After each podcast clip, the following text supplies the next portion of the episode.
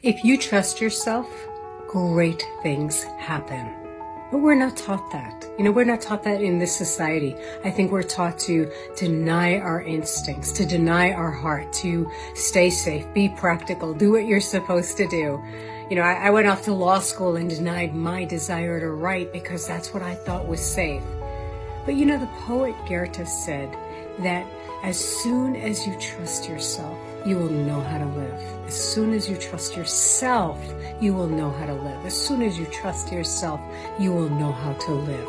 Trust your desires. Trust your way. Trust that you'll know a way. Trust that the way will know you. Trust that something will happen. Trust that more will be evolving if you keep trusting. It's an experiment. It's an adventure. It's a skill you can learn. And I'd love to support you in that if you like. Make sure you like and follow. Shortcast Club